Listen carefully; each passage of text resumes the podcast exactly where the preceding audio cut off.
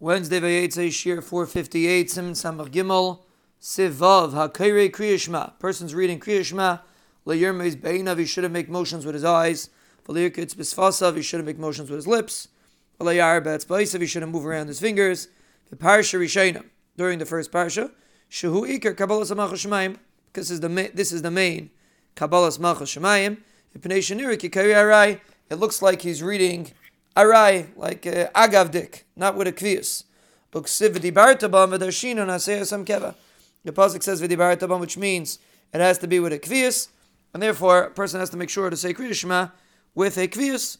And Mishbur says even for a dvar mitzvah, you're not allowed to make motions uh, during the first parsha.